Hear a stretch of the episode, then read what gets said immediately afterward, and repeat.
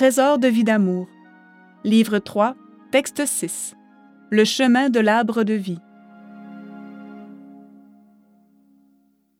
D'après la Genèse, une des conséquences majeures de la faute originelle est la fermeture du chemin qui mène à l'arbre de vie, l'arbre de l'immortalité. Contrairement à ce qu'on pourrait penser, Jésus-Christ n'a pas rouvert ce chemin, car il revenait à Marie-Paul de le faire en tant que suite et complément de son œuvre à lui.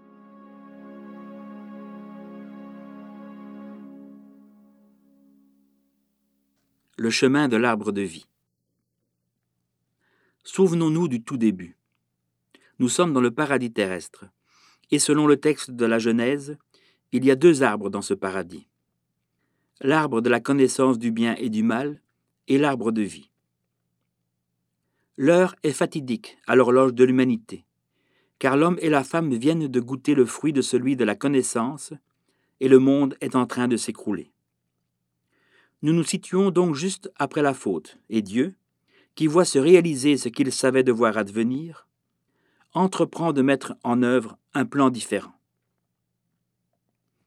D'abord, il veille à l'adaptation de l'homme et de la femme à leur nouvel état, c'est-à-dire qu'en vue de leur vie sur la terre, Yahvé Dieu fit à Adam et à sa femme des tuniques de peau, et il les en revêtit. Genèse 3.21. Ensuite, avant que l'homme et la femme aient quitté le paradis terrestre, Yahvé dit Voici l'homme, ou l'humanité, l'homme et la femme, voici l'homme est devenu comme l'un de nous pour la connaissance du bien et du mal. Qu'il n'étende pas maintenant la main, ne cueille aussi de l'arbre de vie, n'en mange et ne vive pour toujours. Genèse 3, 22. Ce n'est qu'après cela que Yahvé Dieu le chassa du jardin d'Éden pour qu'il cultivât la terre d'où il avait été pris. Genèse 3, 23.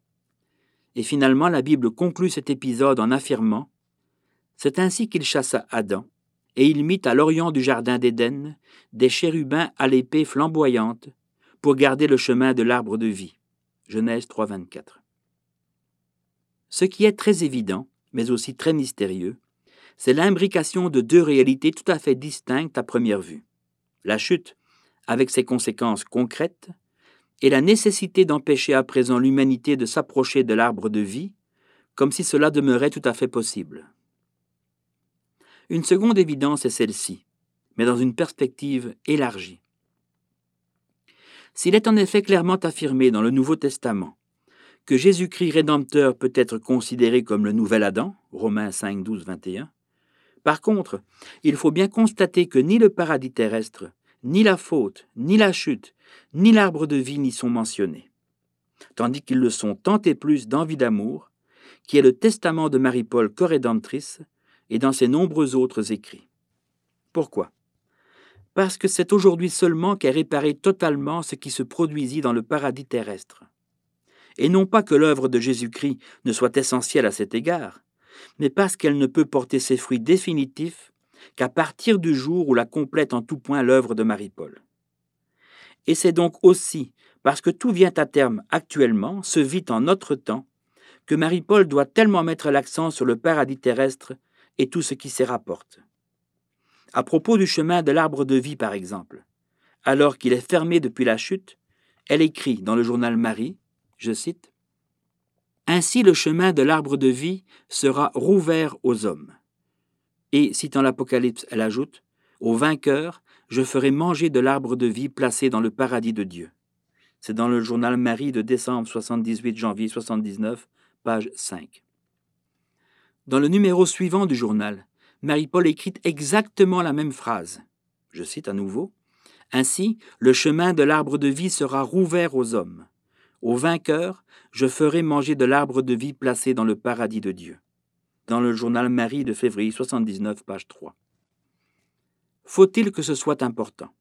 De plus, cette fois, Marie-Paul apporte une série de précisions, parlant tout à la fois de vie paradisiaque restaurée à la fin des temps, de nouveaux paradis, de paradis terrestres retrouvés, tout cela se référant au passage de l'Apocalypse, où l'on peut lire aussi l'étonnante affirmation suivante.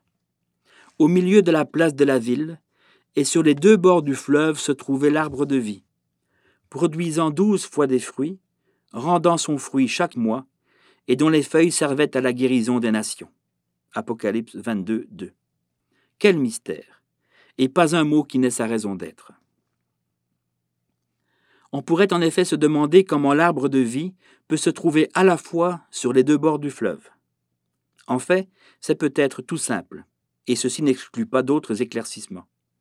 Pour qu'il y ait vie, toute vie, de haut en bas de l'échelle des mondes et des états qui leur correspondent, il faut être deux, deux en un. C'est pourquoi la vraie vie, représentée par l'arbre de vie dont Dieu coupa la route à nos premiers parents, ne redevient accessible à l'humanité qu'à partir du moment où la nouvelle Ève a gravi tous les échelons, l'élevant au même sommet que le nouvel Adam. C'est par Jésus-Christ d'abord, en tant que Rédempteur, par Marie-Paul ensuite, en tant que co-rédemptrice, et finalement par l'union de l'un et de l'autre, que peut jaillir et que jaillira la vie. La vraie vie, non plus celle des mortels que nous sommes aujourd'hui, mais celle des ressuscités que nous serons demain dans le royaume et celui-ci sera donc à la fois sur la terre où nous sommes et où nous cheminerons vers la gloire, et sur cette autre terre à laquelle nous pourrons accéder, parce que nous serons alors pleinement réalisés. Tel sera le monde qui nous attend, parce que, par la résurrection que permet Marie-Paul aujourd'hui, le chemin de l'arbre de vie sera rouvert aux hommes. Oui, telle est la vraie vie, l'état de résurrection sans plus jamais de mort, quelle qu'elle soit, parce que Dieu n'a pas créé la mort, mais la vie, et que les vivants devront bien un jour cesser de mourir, ainsi que nous en avertit Saint Paul. Le dernier ennemi qui sera détruit, c'est la mort. 1 Corinthiens 15, 26. Quant à l'arbre de vie, c'est la croissance et la multiplication de la vie, la dissémination de la semence et la floraison du grand arbre du monde.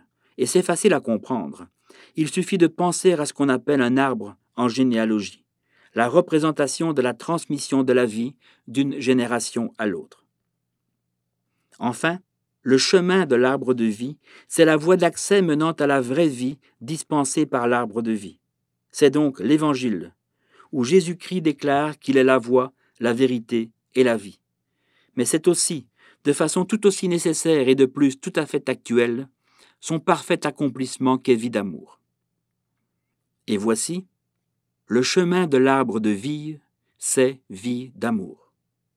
Car, si nous ne pouvons être sauvés que par Jésus-Christ, par son évangile et notre insertion dans son corps mystique, il est pareillement vrai que nous ne pouvons ressusciter que par Marie-Paul, par sa vie d'amour et notre insertion dans ce qui peut être défini comme son propre corps mystique.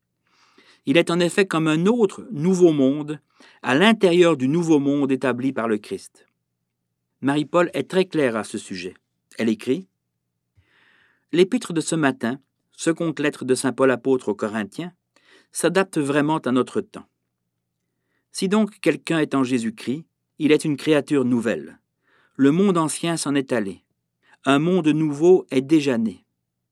Fin de citation de saint Paul dans la citation de Marie-Paul. Marie-Paul continue. Ces paroles résonnent en mon cœur, et je sais qu'elles s'appliquent aussi à notre temps. Oui, un monde nouveau est déjà né. Vie volume 7, page 456. Elle écrit encore Pendant que le ciel prépare le nouveau monde avec le nouvel Adam et la nouvelle Ève, en des beautés insoupçonnées, l'enfer déchaîne sa puissance. Volume 11, page 275. Ainsi, pour prendre un jour le chemin de l'arbre de vie, ce qu'il faut maintenant, c'est lire Vie d'amour et l'intégrer ne pas fermer son cœur à l'incommensurable révélation qu'il contient. Car c'est par le cœur qu'on accède à la vérité. Le chemin de l'arbre de vie sera rouvert aux hommes, écrit Marie-Paul, oui, mais à ceux des hommes qui n'auront pas verrouillé leur cœur à l'envoyé du ciel, qui vient ouvrir pour nous, dans un effort proprement surhumain, le chemin que Dieu lui-même avait fermé dès l'origine.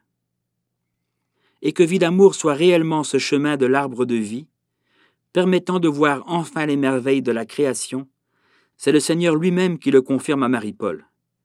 Elle écrit, Vie d'amour, volume 5, page 262, je cite Je récite le bréviaire. Dieu, nous te rendons grâce.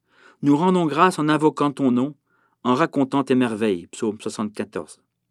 Je pense alors aux merveilles de la création, Aussitôt le Seigneur me dit intérieurement Vie d'amour. Texte daté du 8 mai 2008.